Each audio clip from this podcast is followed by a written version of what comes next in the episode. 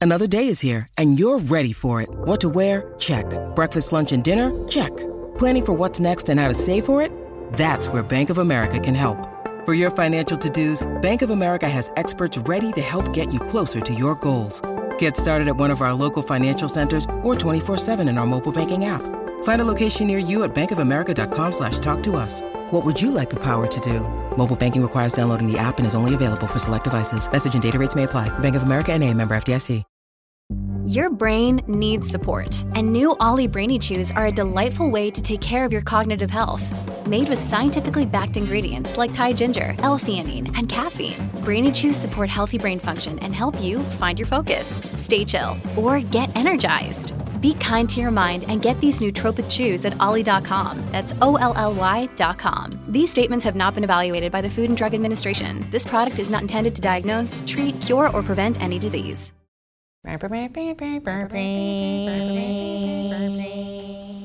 So I don't need to do the theme song anymore because you already made it. No, you can do a new theme song for every time if you want.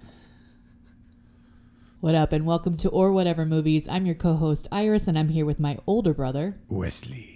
And today we are discussing pain and glory. Dolor y Gloria. Don't do that. Pedro Almodovar. Antonio Banderas. You've actually been always really good with accents and character voices, I'm Mexican. impressions. What does that have to do with anything? Actually, nothing, because they're Spanish, not Mexican. Uh, within my range. Pain and Glory got a grip of Goya Awards. What's a Goya Award? Goya is the Spanish Oscars. Is that like the bomb? I it doesn't really register. There are a few, only a few big ones, right? Oscars, Golden Globes, which don't count. Um, Caesars are French. Um, Berlin has to go the bear, a golden bear, I think. Yeah. But Goya's, we don't get a lot of Spanish cinema here. I don't feel like. Um, Antonio Banderas. Antonio Banderas has said that he he came to Hollywood and he did this for a long time, and then he went back to Spain, and he hadn't worked with with Pedro Almodovar in, in like 18 years until The Skin I Live In. I didn't really know much about Pain and Glory. Um, but the thing, you know, that I knew about and what gave it credibility for me was the fact that Almodovar had directed it. And yet, now that I look at his filmography, I don't see a ton of stuff that I've seen before. So why do I know him? Why is Almodovar an entertainment household name? Certainly in Spain, he is. He's an institution in Spain. And a lot of his movies have carried over because of their renown in Spain. Pain and Glory is no exception. It's been around for almost a year, just about a year now, and it didn't hit theaters in, in America until October. And picked up a little bit of steam with Oscar recognition for Antonio Banderas for actor. But he's been, you know, uh, an award staple for most of his movies. Almodovar's name was the reason I saw, we saw The Skin I Live In together. A little bit awkward. We saw that together? Yeah, When? Since when do we go see movies in the theater together? since before kids. At least, The Skin what, I Live in ca- The Skin I Live in came out in 2011. yeah, it was a long time ago. Yeah. So I would have been tw- 20. Whatever, yeah. I think I was in my late teens. Okay, so we watched Pain and Glory. So let's talk about. I think that this is a movie we can break down technically, unless you want to jump into the story. Um, well, I guess preface it by saying I didn't know anything about the movie going in. Did you? No, other than the fact that Antonio Banderas was nominated for a Best Actor. Right. I didn't know that this movie was autobiographical. Oscar. Uh huh. Is And it so? Is it autobiographical? it is. It- It's it's the character that Antonio de Banderas plays is based on Pedro Almodovar. Now, there's So basically, this is like Almodovar's answer to Roma. Yeah, But- this yes, this was his more personal film. Um, he's made other films. Uh, I think Volver uh, was his most personal film, as I understand it, and then he made, of course, All About My Mother, which was all about his mother. He's got some mom issues because that makes its way into uh, Pain and Glory too. Yep. So okay, you didn't know that it was autobiographical, Nope. And um, and you figured it out by watching it or research. after the fact, Okay, so you watched it and you were like, "That was a very specific, intimate story," and then you read it that it was autobiographical. I had inklings, but the way the film wraps up, I started to understand. Okay, maybe this is not about a filmmaker, but rather he's breaking this, breaking the fourth wall, doing the thing with the boom mic, and Penelope Cruz and the actor who plays the little boy. Um, You know, though that wasn't much of a twist, I was pretty relieved when I found out that that was. Uh, what was the name of the film? The film within the film? The first uh, temptation? The first desire. yeah, First Desire. Okay. So when they revealed it, I was like, okay, not really a meaningful twist, but I was really relieved because Penelope Cruz is like so beautiful that I was like, she just, you can't cast her as like village mom, village marm. Yeah, she also doesn't jive with the older version of the mom. Obviously, everyone ages, but did you ever get a vibe that I, I never? Yeah, I looked at the old woman. I was like, that's supposed to be Penelope Cruz. That is word for word what Kelly said. She's like, she's supposed to be Penelope Cruz, but you were relieved. I was super apprehensive and I was ready to bristle. I was like, we are not doing this thing where his whole childhood has been a facade, uh, or a film um, that he's directing. I was pretty annoyed when they panned back and I was like, what is this? She's holding a boom mic. I, I I'm enraged when they do this stylistic stuff, uh, where they pull back the curtain, so to speak, and then they cut, and and it went to black, and the credits rolled, and I was like, okay, so that twist or reveal annoyed you? it, it, it was about to. I was about to be mad because if we were going to lapse into silly territory where this was going to be some kind of meta film within a film stuff, I was going to be upset. As it was, I, it didn't sit very well with me, but I accept it for what it was, and I can understand why that brief glimpse of a few seconds um, was justifiable. The brief glimpse of a few seconds of, Of- the scene Of, the, of the boom mic girl, Oh, okay. and the fact that the Penelope Cruz and the boy, who were supposed to be him and his mother, showed that he was now returning to filmmaking. Got it. And this was maybe all all we had seen all along was maybe the film that brought him back. I thought that you were you were going to say that the brief glimpse and moment of the naked dude was all that you needed. Uh, no, I did yell out "wiener" and "balls" when it came on the screen. Well, you had he had to go full, not full frontal, but he had to like reveal that. Otherwise, like if he didn't see the bits, what would he be excited about? The bits. Um, I don't know. So we followed his childhood for a good long time, and ultimately, I didn't know how much that impacted his later life. Yes, we have reverence for he has reverence for his mom, but I was waiting for us to be informed on how all these health issues hit him. Uh, when he sort of ran away and ran up the stairs and was defiant because he didn't want to go to the seminary, I said out loud, "Please don't throw yourself down the stairs."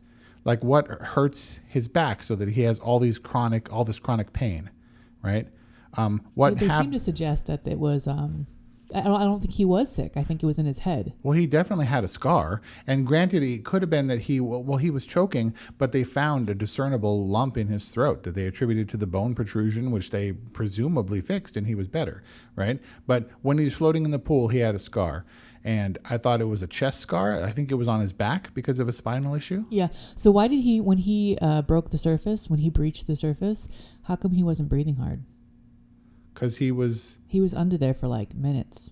you can train yourself. Margot Robbie did it. Yeah, and then you come up gasping because you haven't breathed for five minutes. I don't know because it looked good. Stylistic choice, There's not like taking a breath underwater in Judy. there's definitely a lot of stylistic elements.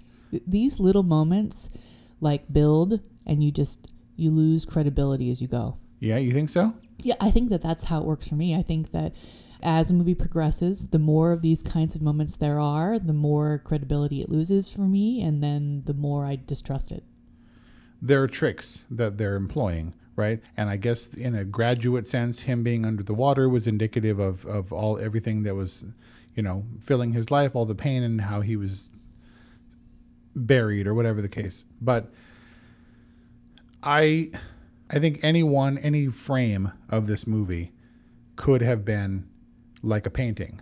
And I can't say Diego Rivera because he's Mexican, but do you know, you know what I mean? It, it's infused with color. It's deliberately staged. It's lit so that there's the contrast and everything, and it, it all looks very picturesque, and it all looks cinematic in an international sense. It looks cinematic and beautiful in the sen- in every sense except for the direction. So you feel like the direction was pedestrian? So boring. Really, the whole movie was boring. I mean, the the direction of it was just Um, it felt TV movie ish. Like there was a scene where like he's walking his mom down the hallway, like let's take a walk. Yeah. And it's like a two. It's like a wide two, medium wide two shot, and he just like holds on it. Like it was kind of indicative of the whole thing, where it's like wide shot, close up, close up, like wide shot coverage, inserts, like very basic filmmaking. Interesting, because I just sort of gave it a pass because of their styles that just don't typically represent American commercial movies. Um, it's a very languid, sort of relaxed style that doesn't lend itself to I'm preparing myself to be judged by my peers in this fast paced Hollywood system kind of vibe. I get that this is a portrait, an autobiographical portrait, but we didn't know that going in. So, in judging this movie critically based on the technical aspect of it, you can point to issues that you had with direction, but storytelling is sort of where my focus will go Okay, let's talk about for this review. Um, we spent a lot of time with the with the little boy, and I don't feel I never really felt like that jibed. It felt like a separate set of characters rather than him as a child with his mother. Every time I saw the kid on screen, I had to remind myself, okay, this is not another character. This is supposed to be Salvador when he's young. Yeah. And you would think that the all the flashbacks to his childhood would pay off, and I don't know that they ever did. Aside from the fact that we culminate in the first desire, which leads me to think that the entire series of flashbacks was in fact the film that he was shooting about was. his childhood. Right, right. That's But that's not revealed. that's a little bit of a cheat, and a cheat that only hits you after the fact Right. Right. and it so it sort of validates in a way my feelings at the end but i didn't feel cheated at the time. I was just waiting for it to connect and it never really did. Yeah.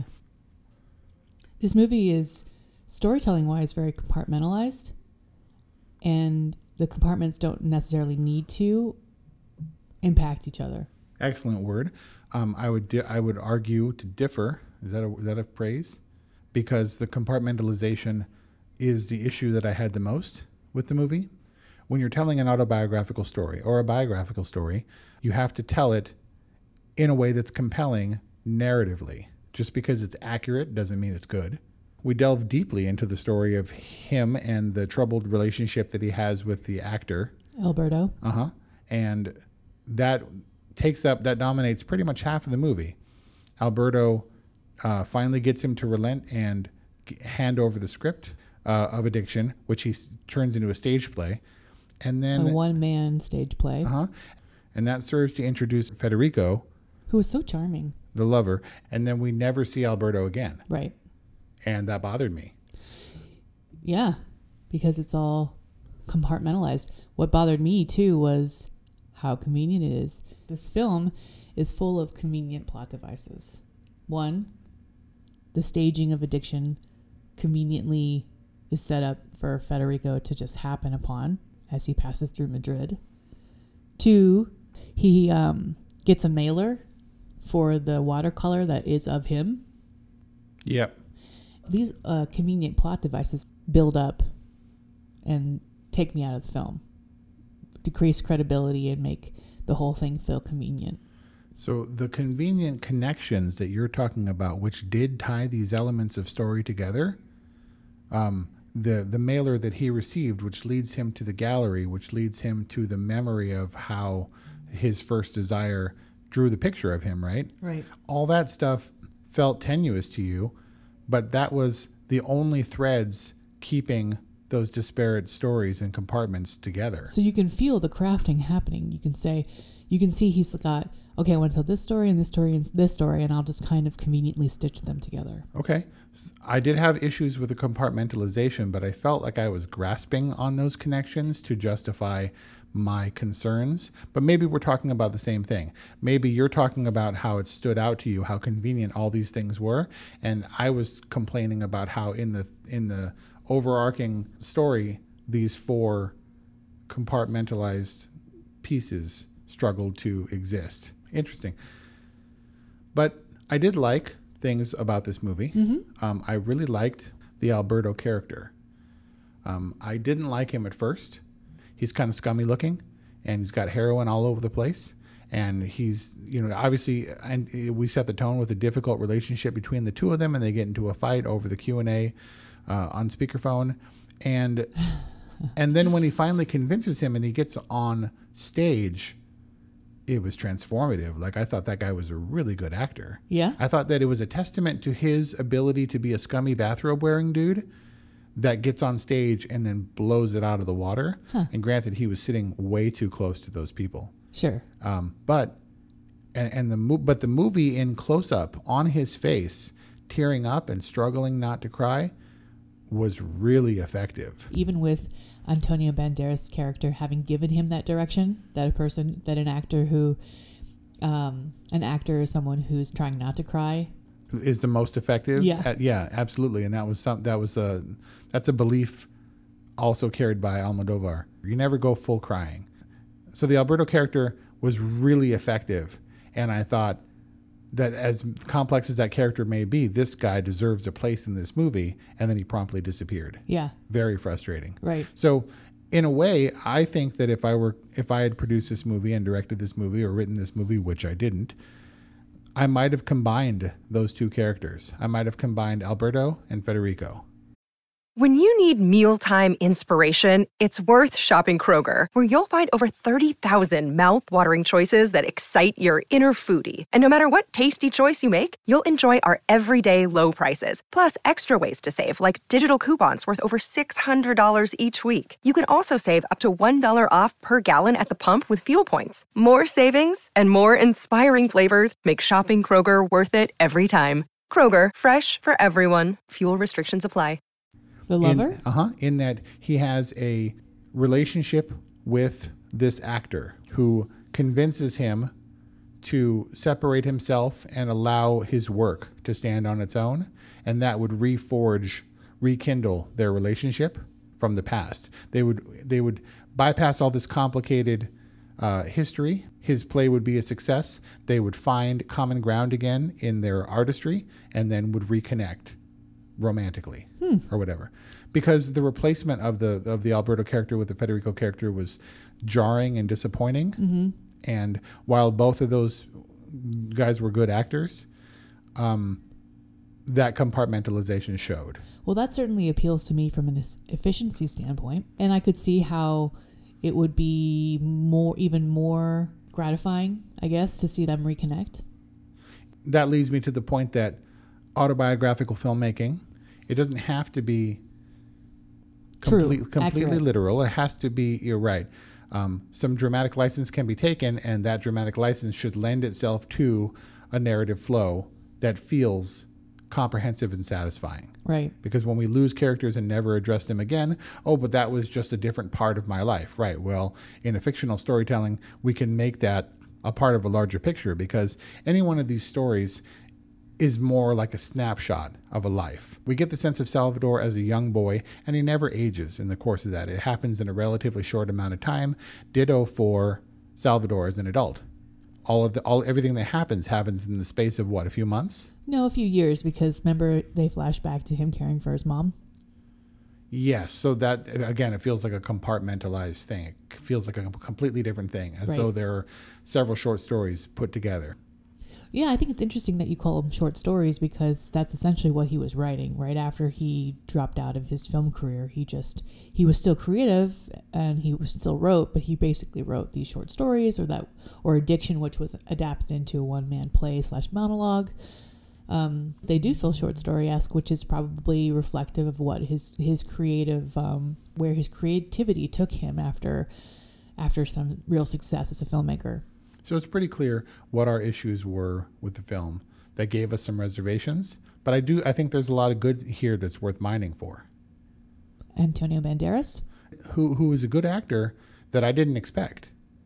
He came here and we get Zorro and we get Puss in Boots and we get Interview with the Vampire and Once Upon a Time El Mariachi and Once Upon a Time in Mexico and, and Desperado and stuff. And he was pretty much an act. He's an expendable for God's sake. Um, but he was an action star here, and then to return to Spain and to star in an Almodovar movie where he got his start and play a very subdued, reserved, almost repressed uh, character Depressed. depressed and, and were a lot in his face a lot of close-ups in this movie There's It- a lot of great subtlety to his performance. I Yeah. thought I love the way he approached heroin for the first time. Just kind of cavalier. Just like he's like, "Have you ever done it before?" And he was like, "No." And I feel like that's the way it happens. Um, I guess By the way, have you tried heroin? no, And if you were to try, have you tried any drugs? no. And if you were to try a drug, what drug would it be? Heroin. I, I no, just the addictive pop Hands properties. down, heroin. Why? That killed Layne Staley. It killed Kurt Cobain, more or less. I mean, just one. Just you can just try it once.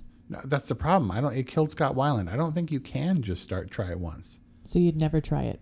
Um, I just feel like it's not worth it. Coke. I'm not searching for the thing that will change my life and make me feel better. I'm not trying to escape the deep-seated pain. I have food for that. Isn't heroin an appetite suppressor? I don't know. Nobody, no fat heroin addicts have overdosed, as far as I know, unless they're doing it wrong from the outset. But Antonio Banderas had he brought to this role um, a personal aspect. He had a heart attack a few years ago, which I didn't know about. Oh, really? Uh huh. And because he hasn't been super in the spotlight in American movies for a little bit, he's sort of aged out of the action role and aged right into the Expendables role. But that was his sort of niche, and he hasn't found his place yet in American cinema as an older actor in the way that uh, Renee Zellweger has done recently for Judy, but this one might be the role. And certainly he received recognition from the American Academy for Pain and Glory for his role, but it's a completely different Antonio Banderas. And this may be controversial, but I will say that Antonio Banderas is a maybe I haven't I'm not being fair because I haven't seen him in this type of role before, but I think he's a better actor No? in his native language Sure. in the same way that Shakira is a much better singer in Spanish than she is in English. Just the phrasing is different. She's more natural. She's more confident, and it comes across. And I think her voice is suited uh, better for Spanish Well, than it is for English. more natural. He reminds me of a um, Spanish Gary Oldman. Uh okay. I felt like Antonio Banderas in America is sort of one note. He's the action uh, star under lowered brow. Unfortunately, just, he kind of has to play the like the um, the uh, token, you know, Spanish character.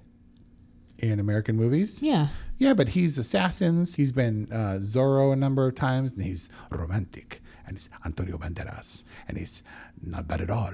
You know, and he, he's just he does the intense Latin Ricky Ricardo type, yeah, but it's one note.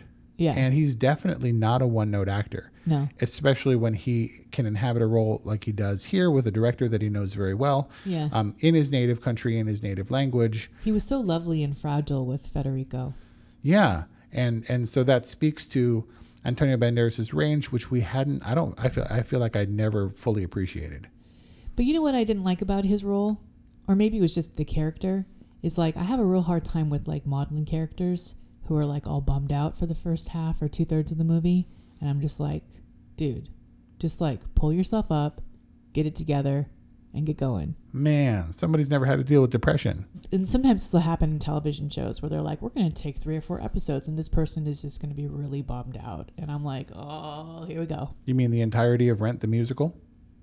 Horrible. Sorry. You know what musical I hate? What? La La Land.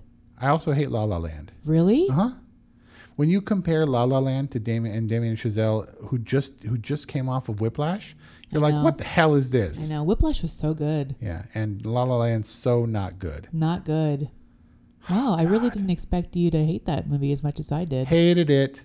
That's weird. Yeah. So, so maybe he chose his male muse in Antonio Banderas to represent his life in his arguably most autobiographical film. I don't know how much. Uh, how many autobiographical elements were in his other films? Certainly, they were there, especially about his mother. Uh, so then, Almodovar talked about how he didn't realize when putting this movie together that he would have to spend the next 18 months or so talking about himself and his personal life In promoting the film? In, uh-huh, in interviews. And so that was a byproduct that he didn't anticipate. But he's worked with Antonio Banderas and Penelope Cruz a lot, and maybe no better people, no more fitting people to play him and his mother, respectively.